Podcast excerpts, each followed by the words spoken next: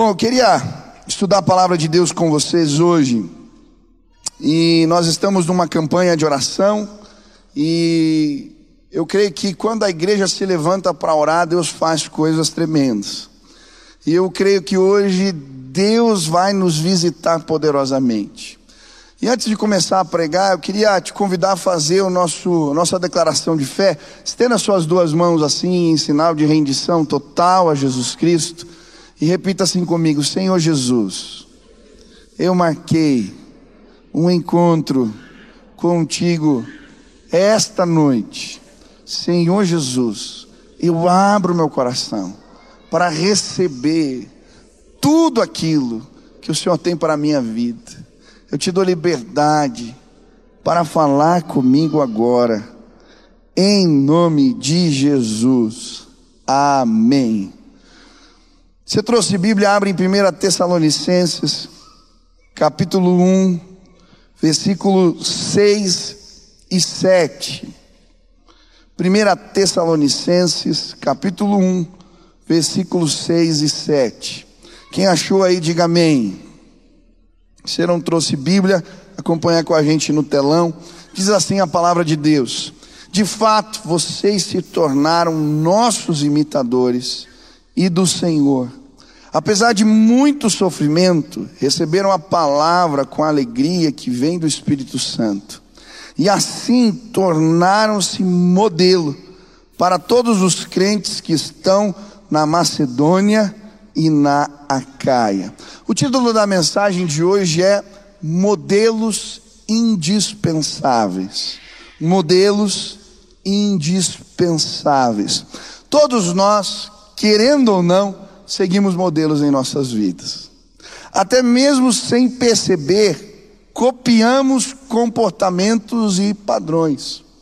Esses dias a minha esposa me cutucou e ela falou assim: Você já reparou como o Benício te imita? Eu falei: Não. Ela, olha como ele põe a mão no bolso. E ele estava com a mãozinha no bolso, igualzinho eu coloco. Aí está me olhando aqui, coisa fofa. E aí olha o jeito que ele anda, olha alguns gestos que ele faz, e eu tenho reparado como ele me imita, como ele copia. Isso ao mesmo tempo que é um grande privilégio. Não devia falar isso, mas eu falei. E continuamos a conversa, tal, e a gente estava viajando, o Benício atrás com o iPad. De repente o iPad travou, eu escuto, idiota! eu falei, meu Deus, isso é sério demais. E a verdade é que todos nós, mesmo sem querer, estabelecemos padrões nas nossas vidas. Eu lembro de um atendimento que eu fiz com uma jovem e ela criticando a sua mãe, a maneira como ela resolvia conflitos com ela. E a gente foi conversando, de repente ela começou a falar do casamento e eu fui direcionando a conversa e de repente ela se deu conta do mesmo jeito que a mãe faz, eu faço também, ela disse. Eu estou lidando com as crises da mesma forma, nós mesmos sem querer. Repetimos, copiamos, imitamos. Quando eu estava preparando essa mensagem, eu entrei no Google e coloquei lá moldes. E uma das imagens que apareceu falou comigo. Era um monte de molde para fazer bolacha, forminha de bolacha. Tinha umas assim em forma de estrela, coração, é, formas geométricas, diversas. E eu estava lendo, estava olhando aquilo e de repente o Espírito Santo falou no meu coração: o que tem dado contorno à sua vida? Quais são as formas que têm dado contorno à sua vida? Entendi uma jovem essa semana falando de um trauma difícil no começo da adolescência. Ela falou: Isso não me define mais. Eu não sei que ideias, pensamentos, relacionamentos, traumas, machucados têm dado contorno à sua vida.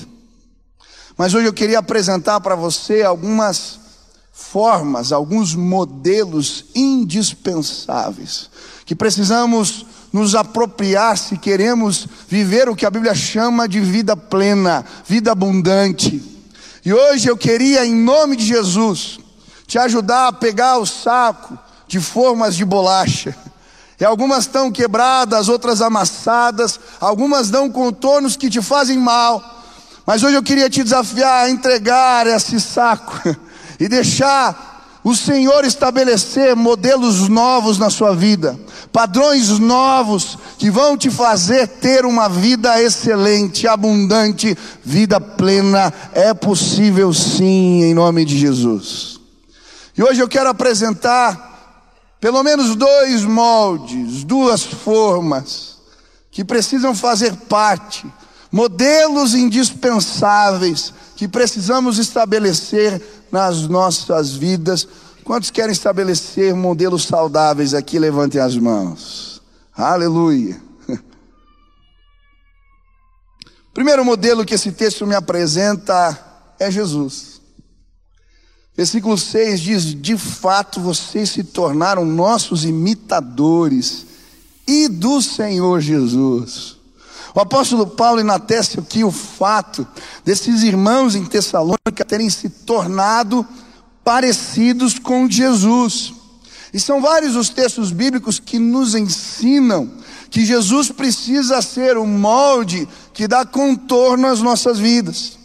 Em 1 Coríntios 11, versículo 1, a Bíblia diz: Sede meus imitadores, como eu também sou de Cristo. O apóstolo Paulo está dizendo. Em Hebreus 12, no versículo 1 ele diz: Livremos-nos de tudo que nos atrapalha e do pecado que nos envolve, e corramos com perseverança a corrida que nos é proposta, tendo os olhos fitos em Jesus, Autor e Consumador da nossa fé. Precisamos fazer de Jesus o nosso maior modelo. Ele precisa ser a forma que dá contorno às nossas vidas. E eu creio que a maioria que aqui está busca isso de alguma maneira. E a pergunta que eu me fiz ao ler a palavra é: como eu posso saber se isso é uma realidade na minha vida? Quais são os indicadores que me mostram o quão parecido eu sou ou não com Jesus? Quantos aqui querem parecer com Jesus? A pergunta que eu quero fazer é: quão parecido você é com Ele? De fato você vive Jesus? De fato é possível enxergar Jesus em você? Como é que eu avalio isso na minha vida, pastor? E a Bíblia vai apresentar para nós alguns critérios que nos ajudam a avaliar de que forma Jesus tem sido modelo para nós. E a primeira delas é o senhorio de Cristo. Várias cartas, várias epístolas, elas começam na Bíblia os apóstolos se autodenominando servos de Jesus Cristo. E é interessante porque a palavra servo para nós não tem a mesma conotação que tinha para eles. A palavra servo no grego doulos significa escravo. Ele é o dono, é ele quem manda, é ele quem estabelece. E sabe, eu creio que uma das maneiras de medirmos se Jesus é um modelo indispensável, se somos parecidos com Ele, é a maneira como tomamos decisões. Jesus participa de que maneira das tuas decisões? Ele desempenha o senhorio dele sobre a sua vida ou não? Eu lembro que alguns anos atrás eu, eu li um livro. Quantos aqui já leram esse livro? Em seus passos, o que faria Jesus? Levanta a mão, deixa eu ver. Olha, se você não leu esse livro, vale a pena. Tem que ler, tem que ler. Ele é um romance antigão, assim, mas ele conta uma história linda de um pastor que desafia a sua comunidade a aparecer com Jesus. E ele faz uma proposta muito simples. Tudo o que eles fossem fazer antes de tomar as decisões, que eles se perguntassem se Jesus faria da mesma maneira. E ele vai contando a história de uma jornalista, de uma cantora de ópera, de um senhor muito rico. E ele vai contando histórias. É interessante porque o jornalista começa agora a perguntar: Jesus escreveria essa matéria? Será que ele contaria essa história desse jeito? Será que isso é verdade? A cantora de ópera começa a se perguntar: será que Jesus faria essa turnê? Será que ele cantaria essa música? E aí, à medida que eles vão tomando e colocando isso em prática, eles transformam a sociedade nos seus dias. É lindo. E hoje eu vim dizer algo muito simples para você. Jesus precisa ser Senhor da sua vida. Ele precisa nortear as suas decisões. Eu lembro, esses dias, eu estava bem invocado, porque eu cheguei de viagem e o meu carro tinha quebrado. E quando eu fui ver o que tinha acontecido, levei para fazer uma avaliação, tinha fundido o motor do carro. E eu fiquei bravo, porque antes de viajar eu tinha levado o carro no mecânico. E quando eu descobri o motivo, na verdade eu levei na loja do carro e eles mandaram para o mecânico deles. O rapaz que trocou o filtro de óleo colocou o filtro errado. E aí minha esposa não percebeu, vazou todo o óleo e fundiu o motor do carro. E eu falei, eu vou processar, não é possível. Eu tenho meus direitos. E aí estava ali já maquinando, vou ligar para não sei quem, vou fazer isso. E de repente veio uma voz assim: Você já perguntou para Jesus se é para você fazer isso? Quando você quer processar alguém e vem essa voz, você já fica incomodado, né? Mas eu não, bom, deixa eu ver, tal, Senhor, eu tenho os meus direitos, olhe bem, pensando bem. Aí já comecei a minha oração me justificando. Deus, veja bem. Olha só o que aconteceu. Aí fui contando para Deus o meu jeito. Eu falei, mas Jesus, eu não quero fazer nada sem te obedecer, nada que te agrade. Me mostra se eu devo processar ou não, o que eu tenho que fazer ou não. Daí eu peguei e abri a Bíblia. Fala comigo. Caiu num texto que dizia assim: Se o teu irmão roubou de você uma capa, dá para ele também a túnica. Falei, se andou uma milha, anda duas. Eu falei, tá bom, tá bom, já entendi. Sabe, às vezes abrir mão da nossa vontade é tão difícil. Eu tenho razão. Você já sentiu assim? Eu estou cheio e coberto de razão. Mas sabe quando a gente tem coragem de fazer o que Jesus manda, a gente é abençoado. Eu não processei, mas ganhei o conserto do carro. Porque Jesus é bom. E hoje eu vim dizer para você qual é ou como se manifesta o senhorio. É muito fácil dizer Jesus é Senhor da minha vida, mas como você tem tomado decisões? O quão parecido você é com Jesus? Segundo critério que me mostra quão parecido eu sou com Jesus ou não, é a oh, glória. Ainda bem que eu falei o oh, glória, né? oh, Jesus. ai, ai. Estou muito desastrado, tá? Segundo, segundo critério que me ajuda a mostrar o quão parecido eu, eu sou com Jesus é a minha cosmovisão. É interessante porque a palavra de Deus vai dizer que nós precisamos enxergar o mundo através de Cristo. Eu gosto de João 8, quando Jesus diz: Eu sou a luz do mundo.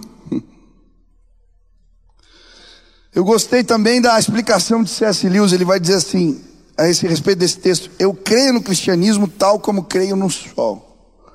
Não porque apenas o vejo, mas porque através dele eu vejo todas as outras coisas. Jesus precisa ser o sol que ilumina o nosso mundo, o óculos pelo qual enxergamos a realidade que nos cerca. Mas, pastor, o que é isso, cosmovisão? Todos nós temos os nossos pressupostos.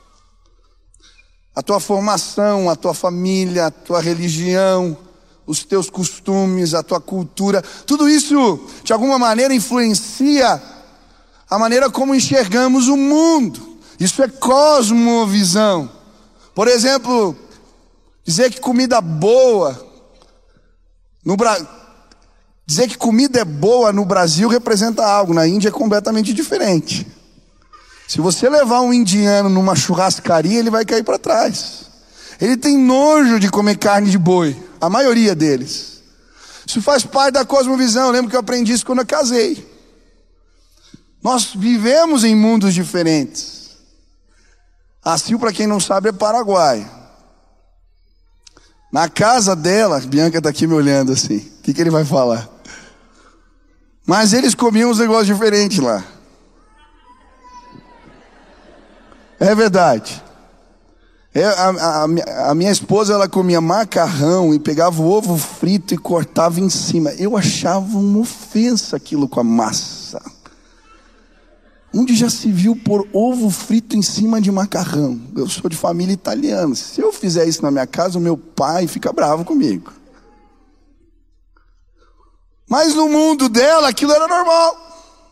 Sabe que quando a gente casa, Deus faz uma graça lá. Esse dia eu estava comendo macarrão com ovo frito em cima. E de certa maneira, quando nos relacionamos com Cristo, Ele precisa influenciar a maneira como nós enxergamos a realidade à nossa volta. Jesus precisa ser o óculos que você enxerga o mundo lá fora.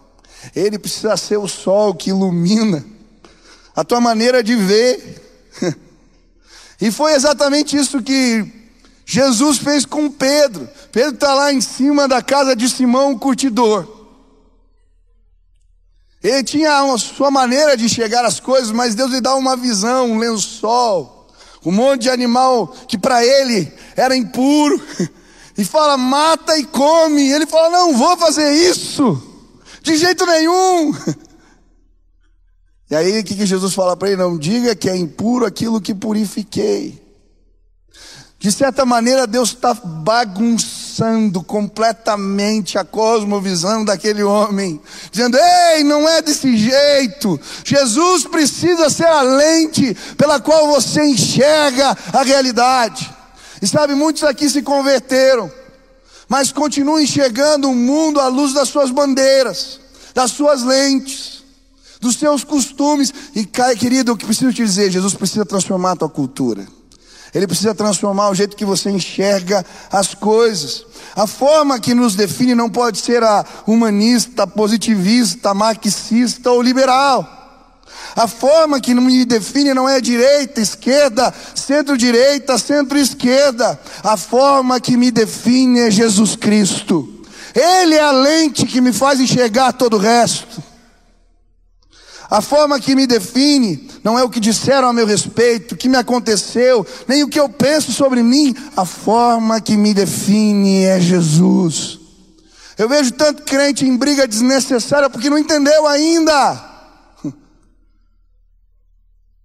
Você é cristão. Isso precisa dar contornos à sua existência. Como é que é a tua cosmovisão? Você está brigando pelo quê? Qual é a lente que Jesus precisa tirar para que ele seja o prisma pelo qual você enxerga a realidade? Terceira maneira de entendermos isso é o impacto que geramos na vida dos outros. Em Atos 11, 25 e 26, a Bíblia diz: Então Barnabé foi a Tarso procurar Saulo. E quando o encontrou, levou-o para Antioquia. Assim, durante um ano inteiro, Barnabé e Saulo se reuniram com a igreja ensinaram a muitos. Em Antioquia, os discípulos foram pela primeira vez chamados de cristãos. Eu gosto desse texto. A palavra cristão ela é usada a primeira vez aqui nesse contexto e ela significa alguém parecido com Jesus. Algumas vezes já me chamaram de Pascoalzinho. E talvez te chamaram de Júnior ou sei lá, o nome do seu pai, porque de alguma maneira você se parece com ele. Que privilégio é ser chamado de cristão. É isso, dentro daquela comunidade eles começaram a dizer: eles são iguais, eles se parecem com Ele. E sabe, eu creio que Deus vai trazer um novo tempo sobre a nossa igreja, de pessoas que se parecem muito mais com Jesus. Gente que vive esse evangelho que é simples.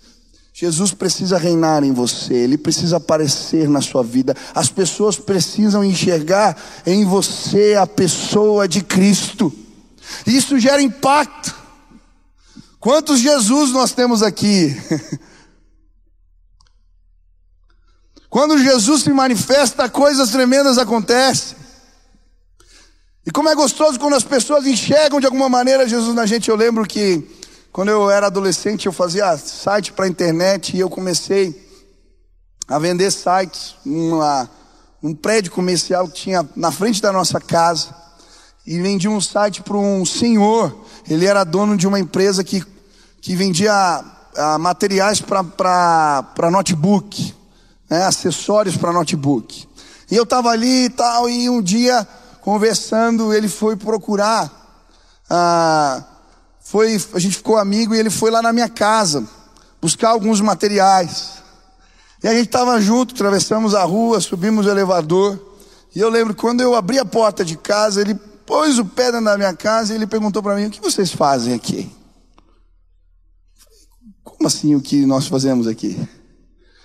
Falou, é, o que vocês fazem da vida? Porque quando eu entrei aqui, eu senti uma coisa muito boa. O que tem nesse lugar?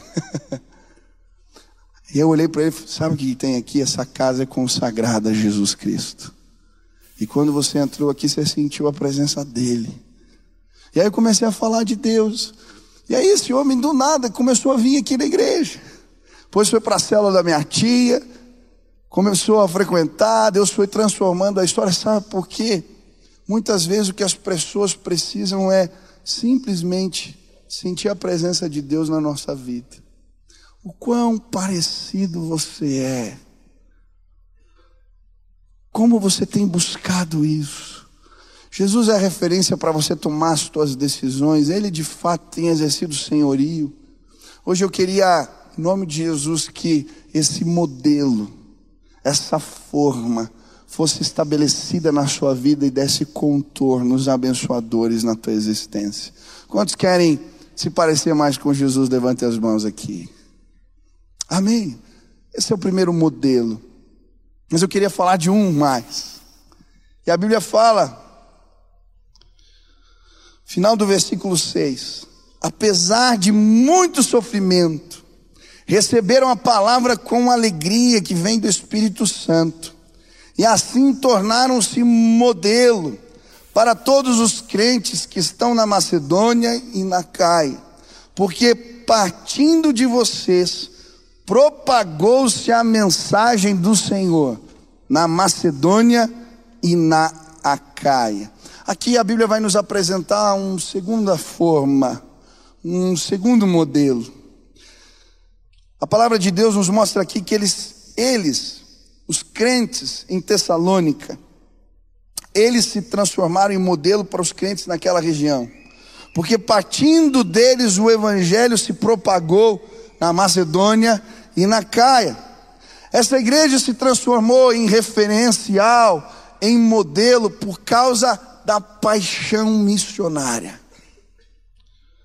O amor pelos perdidos e sabe, eu creio que uma segunda forma aí, que precisa dar contorno a mim e a sua existência, é a paixão. A paixão missionária, o ardor missionário. Alguns anos atrás eu tive o privilégio de ir para Brasília. E lá visitei um centro de formação missionária ah, para pessoas que se dispõem a ir para tribos indígenas e ali fazer o trabalho de tradução das escrituras para esses povos não alcançados. E eu fiquei muito impactado com o tempo que levava para formar um missionário desses. Eles passavam anos estudando linguística. Sabe por quê? A maioria dos lugares onde eles eram enviados, essas tribos, elas sequer têm uma língua escrita. Então eles aprendiam os códigos, para pegar a língua falada, codificar a língua falada. Então, se é gutural, se é aberto, se é fechado, tem cada um um código. E aí eles codificavam a língua, faziam uma espécie de dicionário de língua escrita, para daí começar a tradução da Bíblia. Eu olhei para o missionário e falei, mas isso é trabalho para uma vida. Ele falou, ah, às vezes para duas, três, quatro. E eu fiquei me perguntando, o que faz uma pessoa abandonar o conforto da sua casa para investir a vida, a vida toda, para traduzir às vezes um livro ou um Novo Testamento para uma gente que ele mal conhece. Paixão missionária, amor missionário, amor por aqueles que estão se perdendo. E sabe, de certa maneira, hoje eu vejo tantos modelos ministeriais nos quais eu não me encaixo. Muito do que é pregado hoje em dia a respeito do Evangelho tem a ver com receber, receber, receber. Mas quando eu leio a palavra, e quando eu vejo exemplos como esse, eu lembro de Jesus. O Evangelho tem a ver com dar, com entregar. E hoje o que eu vim de, de perguntar é: quanto você está disposto a entregar? Paixão missionária tem a ver com isso. Eu lembro do testemunho que eu ouvi de Ronaldo Lidor. Esse homem foi um missionário entre os concombas, uma tribo no interior da África. Ele investe a vida para alcançar esse povo, 300 mil pessoas. Eles alcançam a tribo, e aí Deus usa ali, o feiticeiro da tribo se converte. Eles plantam várias igrejas na região. E Deus faz algo lindo. E ele estava contando, eles traduziram a Bíblia para aquele povo. E ele estava, ele estava contando como é que surgiu essa necessidade. Não era a primeira intenção deles. E ele dizendo como é que eles pregavam o evangelho naquela região. Eles tinham plantado igrejas em lugares muito distantes. Então as pessoas andavam dias para chegar na casa do pastor. Daí o pastor ia lá, ensinava alguns versículos da Bíblia, 13 versículos. Eles decoravam 13 versículos. E aí voltavam para a tribo para ensinar para o resto da igreja.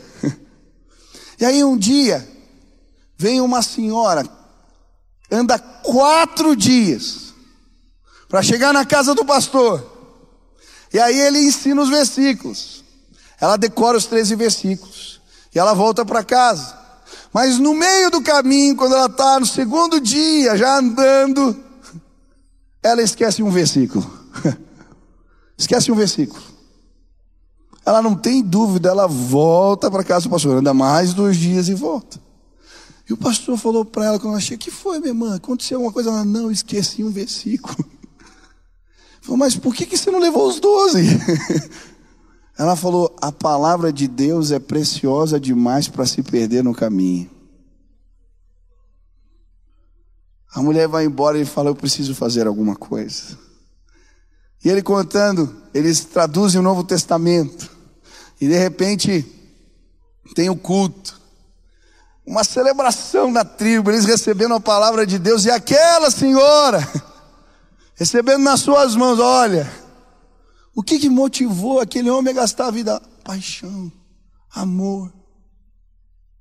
Sabe, eu creio que Deus quer resgatar a paixão missionária nos nossos corações.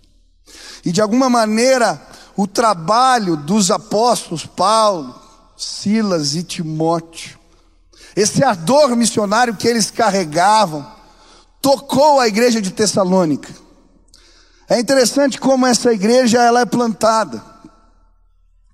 A igreja de Tessalônica ela é plantada quando Paulo está um dia na sua fazendo seus intentos e o seu desejo é ir para Bitínia.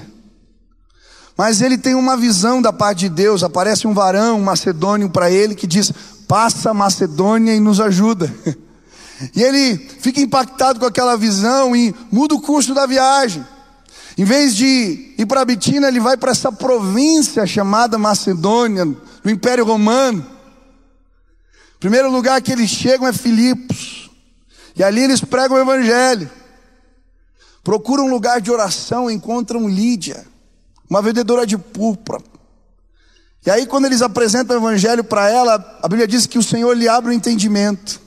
Lídia se converte e começa uma igreja na sua casa. Eles continuam pregando o evangelho e sinais começam a acontecer. Logo uma multidão começa a seguir. E tinha uma mulher que era adivinha, que vinha atrás, falando: eles são homens de Deus. Eles são homens de Deus, usados por Deus. De repente, Deus dá discernimento para Paulo, ele repreende a mulher. E o que acontece? Aquela mulher se converte. E aí, os donos daquela mulher ficam bravos, acontece um tumulto e ela é jogada. Paulo e Silas são jogados na cadeia. Eles chegam lá, o que fazem? Ficam reclamando. Que injustiça. A gente é assim às vezes, né? A gente começa a fazer a obra de Deus e qualquer situação a gente reclama. Esses dias eu entrei no banheiro e eu estava bravo porque tinham criticado um vídeo que eu tinha feito na semana do avamento. Juntou um grupo lá para meter o pau. E aí eu lembro que eu entrei no chuveiro e comecei, Deus, esse negócio de unidade é uma utopia. E comecei a falar e falar. Eu lembro que o Espírito Santo falou: tá bom, já terminou? Continua fazendo o que eu te mandei fazer. Às vezes a gente para para reclamar, Paulo e Silas estão cantando na cadeia. E aí o carcereiro se converte, começa a igreja em Filipos.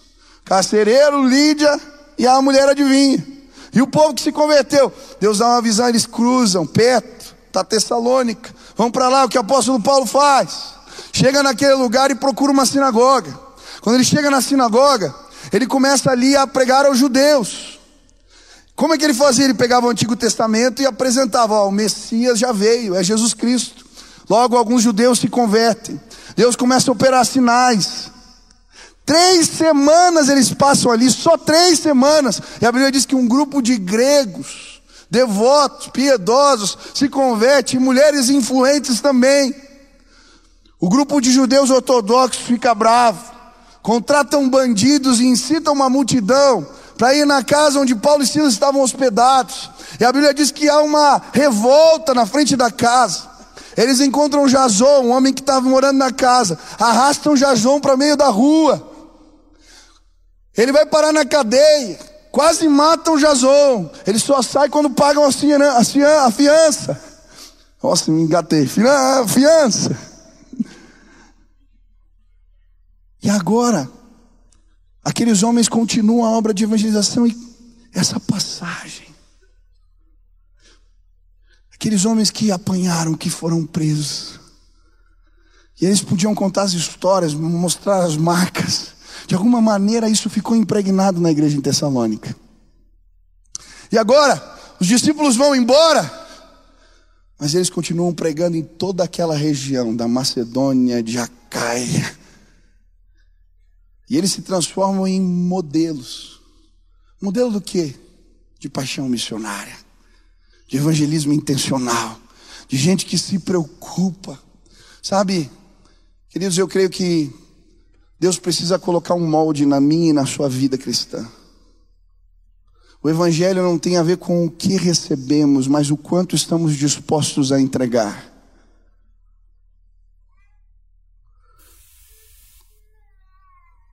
Tem muita gente só procurando aqui. Nós precisamos ser mais intencionais na evangelização. Eu vejo gente morrendo, dando tudo, entregando tudo. Qual é a minha parte? Mas, pastor, eu não tenho o dom de evangelizar. Querido, evangelizar não é um dom, preste atenção. É uma missão. Mas existe dom? Existe. O cara que tem um dom, ele vai falar de Jesus para 10 pessoas, oito vão se converter. O que não tem, vai falar para 10, duas vão se converter. Mas a missão é de todos. O quanto você está disposto a entregar? Quão intencional nós queremos ser na evangelização? A igreja de Atos, a igreja primitiva, ela cresceu de forma desproporcional, surpreendente, impactante, porque eles tinham um compromisso com o dar, com compartilhar. Eles entenderam a missão de Jesus quando em Atos 1:8 eles chamam os discípulos e falam: "Olha, esperem, vocês receberão poder do Espírito Santo". E vocês serão minhas testemunhas. em Jerusalém, na Judéia, em Samaria, até os confins da terra.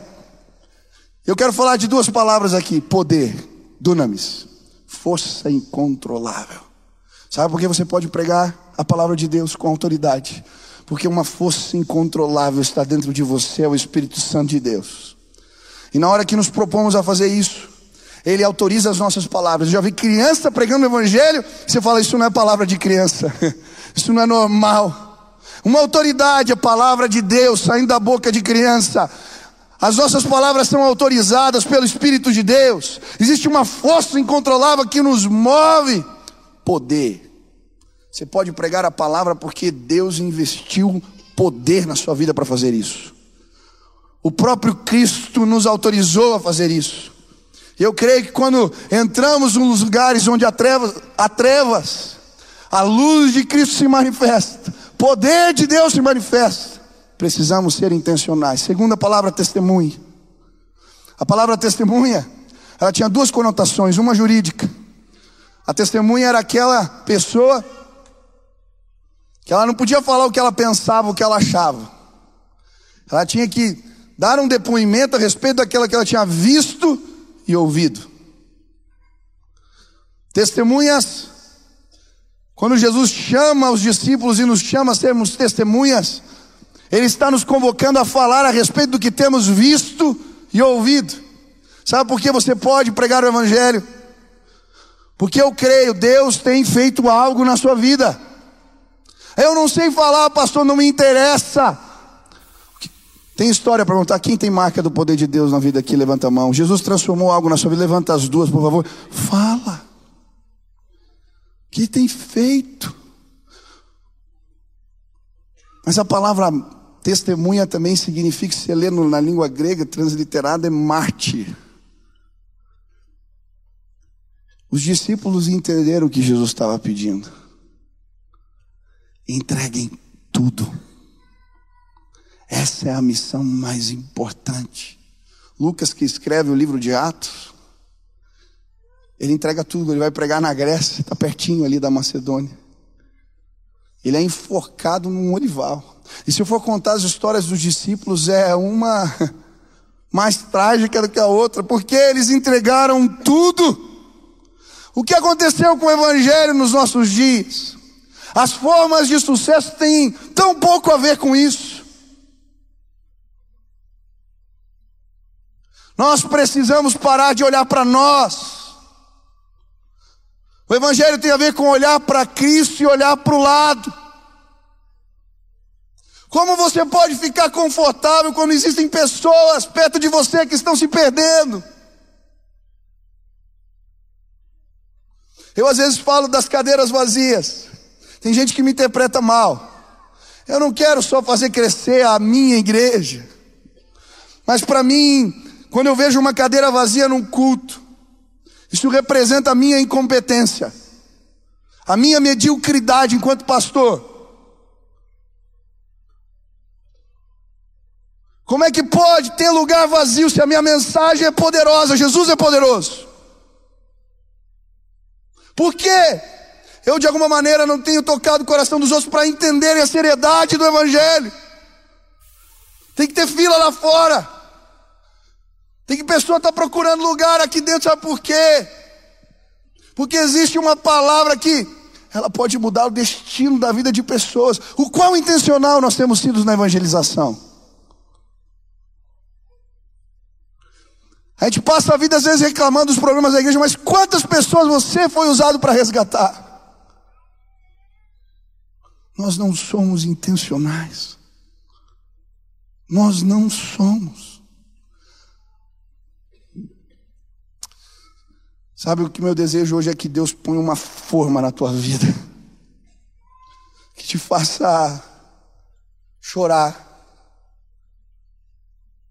que te faça entender que essa é uma missão que você precisa levar com você todos os dias. O quão intencional.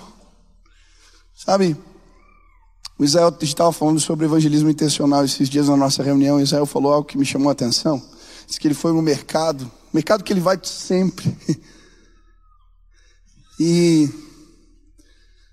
e de repente, Tinha um outro pastor junto com ele no mercado, de outra igreja. E ele ficou reparando no pastor, e ele chamava todas as pessoas pelo nome. Chegou lá o cara que estava trocando os produtos, ele, fulano. Daqui a pouco, sabe aquele que prova ali os comida nova lá, sei lá como é que chama isso. Fulana, chegou no caixa, fulano. E ele falou, ele falou assim, quando ele falava o nome das pessoas, elas abriam um sorriso. E foi uma maneira que aquele homem achou para se aproximar e falar de Jesus para aquelas pessoas.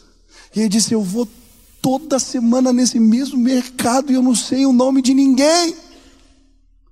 Queridos, as pessoas estão se perdendo e a gente não está nem vendo. O quanto você está disposto a entregar? A gente fala do missionário que foi lá, entregou tudo, e a, a gente não bate na porta do vizinho.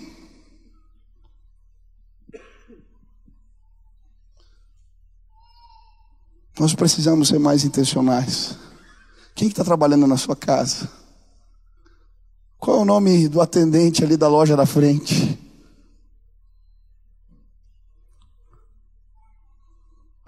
Eu, esses dias, achei tão bonitinha.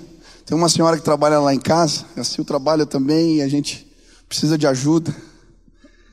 Ela é desse tamaninho, Dona Lília, é uma figura. Um dia eu fui orar de manhã cedo e o Espírito Santo falou para mim assim: abençoa a dona Lília. Eu falei, mas como assim abençoa a dona Lília? É, abençoa a dona Lília. Eu falei, tá bom, eu vou dar um dinheiro para ela. E era meu aniversário, eu fui lá depositei um dinheiro na conta dela.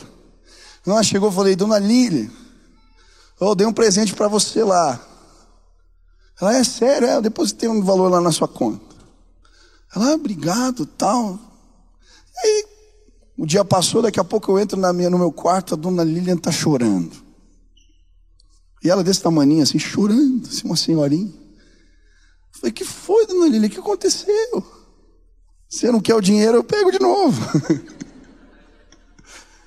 e ela falou para mim, não, é que hoje eu ia pedir as contas. Mas por quê? Ah, eu recebi uma proposta, estou me apegando demais às crianças, estou ficando com medo de trabalhar aqui. Mas como é que eu posso sair de uma casa onde Deus manda você me abençoar? Eu, eu vou ficar aqui. Eu falei, ufa, graças a Deus. Obrigado, Senhor. E a gente está sempre semeando na vida da Dona Líria. Falando de Jesus para ela e tal. E quando foi o culto da arena, achei tão bonitinha. A Dona Lília é uma pessoa muito simples, ela não mexe direito no celular. E daqui a pouco chega uma mensagem de áudio no meu celular da dona Lilian. A gente estava indo para a arena. O que, que é isso? Aí eu escuto ela assim: Olha, Deus me acordou. Ela não é crente. Deus me acordou aqui. Vai acontecer algo muito lindo. Vai, Deus é contigo. Começou a falar um monte de coisa assim, sabe? E aí eu fui para a arena. Quando eu voltei, falei: Dona Lilian, que mensagem mais fofa essa sua. E ela falou assim: vocês estavam lá, mas eu senti a presença de algo diferente na minha casa. Que me disse que eu tinha que mandar essa mensagem para você. Eu falei: é Deus. E comecei a falar de Jesus para ela, e ela começou a chorar, e eu fiquei tão feliz. Aí a gente estava nesse movimento, eu tinha colocado adesivo no carro, né? Jesus atrai multidões. Saí, parei no posto. O frentista veio: o que, que é isso? Falei: ah, deixa eu contar uma história para você. Aí ele falando, eu sou da Umbanda e não sei o que e tal. E, de repente ele estava orando no, no, com, com o frentista no posto de madrugada. Aí eu fui no restaurante. E eu aprendi com um pastor amigo meu que toda vez que queria comer fora, eu ia com ele, ele chamava a pessoa que estava atendendo e falava: Posso orar por você? Vou orar pela minha comida. Quem ora antes da refeição aqui? Tem uns crentes aqui, né? Que bom. Tem crente que só ora pela refeição quando está em casa, quando está em restaurante fica com vergonha. Vai. Qual que é? Posso orar por você? E daqui a pouco ele orava pela pessoa, sempre eu ouvia aquilo e copiei. Coisa boa a gente imita. Esses dias eu estava no restaurante, logo depois, com alguém aqui da equipe, não lembro. E aí a gente chegou tarde para almoçar, e de repente ficou vazio o restaurante. Eu falei para o rapaz, olha, Eu vou orar aqui pela comida, posso orar por você? Ele olhou estranho para mim, assim. Pode, tal. Qual que é o seu nome? E aí, orei por ele. De repente, sabe quando você está sendo já inconveniente, vai todo mundo embora e só fica você ali? O garçom, ele não teve dúvida. Ele chegou do meu lado, puxou a cadeira assim. Sentou do meu lado. Você fez aquela oração por mim? Posso compartilhar o um negócio? Eu falei, claro. De repente o garçom estava me contando os problemas. Quando eu vi, a gente estava orando. Orando pela vida dele. Sabe, gente, nós precisamos ser mais intencionais. Qual é a pessoa que está do teu lado? Do teu lado. Eu não sei se é o frentista do posto da esquina onde você sempre abastece. Eu não sei se é o instrutor da academia onde você vai quase todo dia. Eu não sei se é o rapaz do posto, mas de alguma maneira o inimigo fez a gente perder o, o ardor missionário. E sabe, quando a gente fica focado na gente, a gente fica amargo. Daqui a pouco você está reclamando de tudo, nada presta. Porque você só quer receber, mas quando a gente está com o coração disposto a entregar, Deus faz uma revolução na nossa vida, na nossa história. Existem donas Lilians, existem garçons, existem vizinhos, existem atendentes, tão perto de cada um de nós. Você está disposto a ser intencional? Pastor, eu não sei se eu sei fazer isso. É simples. Você vai entrar no elevador quando sair daqui. Pode subir lá, louvor, que senão eu me empolgo aqui. Curitibano no elevador é um barato, né? Chega. Bom dia. Tá frio hoje, né? Clássica. A gente não desenvolve. Você está bem mesmo? Posso orar por você? Eu tenho tempo de oração todo dia. Tem alguma situação que eu posso levar diante do Senhor? Por que, que a gente não fala? Ou por que, que a gente não começa a orar intencionalmente? Quantos oram pelos seus vizinhos? Quantos têm sido intencionais? Sabe, queridos, hoje, na autoridade do nome de Jesus, eu queria, quando você viesse todo sábado no culto e visse uma cadeira vazia do seu lado, que você saísse daqui incomodado em nome de Jesus. Eu creio que Deus vai levantar no nosso meio uma igreja com um ardor missionário. De gente que se parece tanto com Jesus, que está mais interessado em dar do que receber. Essa palavra é tão simples. Eu não sei o que o Espírito Santo de Deus falou com você, mas talvez tenha algumas formas erradas, quebradas, amassadas, que você tem que jogar fora hoje aqui algumas que te fazem mal, alguns modelos que não te fizeram bem, alguns modelos do que representa a vida cristã, do que representa servir a Deus. Mas hoje eu queria desafiar essa igreja a algo tão simples: buscar ser mais parecida com Jesus. E fazer da paixão missionária uma verdade que você ame as pessoas. Que você ame as pessoas. E que isso, em nome de Jesus, possa gerar um movimento de transformação de vidas no nosso meio como nunca antes. É tão simples. Pastor, eu não sei se eu sei fazer isso. Eu não sei. Eu também não sei fazer, querido. Mas dunamis, uma força incontrolável, vai empoderar você hoje aqui em nome de Jesus. Se hoje o Espírito Santo de Deus falou com você, está falando, Deus, eu preciso, eu quero esse contorno na minha vida, eu quero esse modelo. Jesus me ajuda. Eu queria orar por você, para que Deus lhe empoderasse, para que você conseguisse nessa luta diária ser mais parecido com Jesus e ser mais intencional na evangelização. Se Deus falou contigo e você quer receber essa oração aqui, pedir Jesus me ajuda. Sai do teu lugar agora, vem aqui na frente. Eu quero orar por você agora e pedir que Deus abençoe sua vida. Eu creio que milagres vão acontecer quando a gente se ansa, entra no meio dos milagres acontecem. Venha, venha, se Deus falou contigo, pede licença agora, por favor, pede licença. Vem para cá, em nome de Jesus, eu quero orar por você agora. Deus vai te autorizar em nome de Jesus. Se Deus falou contigo, venha, venha, venha, venha. Não importa se é líder, se você é pastor, mas Deus falou contigo, venha em nome de Jesus. Venha em nome de Jesus. Venha em nome de Jesus. Venha em nome de Jesus. Venha, tem mais gente que Deus está chamando. Venha, venha, venha, venha, venha. Venha agora, venha agora. Venha agora. Tanta gente perto de mim que eu nem sei o nome. Que Deus tem me incomodado tanto. Talvez hoje esse incômodo chegou no teu coração. Vem para cá, deixa eu orar por você agora em nome de Jesus. Venha. Deus está falando aqui, Ele tem algo novo para fazer. Venha agora em nome de Jesus. Venha, venha, venha, venha, venha, venha. Tem mais gente que Deus está chamando.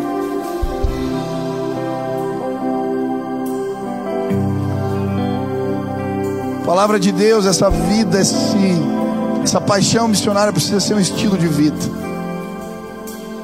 Venha, venha, se esse é o teu desejo, venha, venha, em nome de Jesus. Venha agora, em nome de Jesus.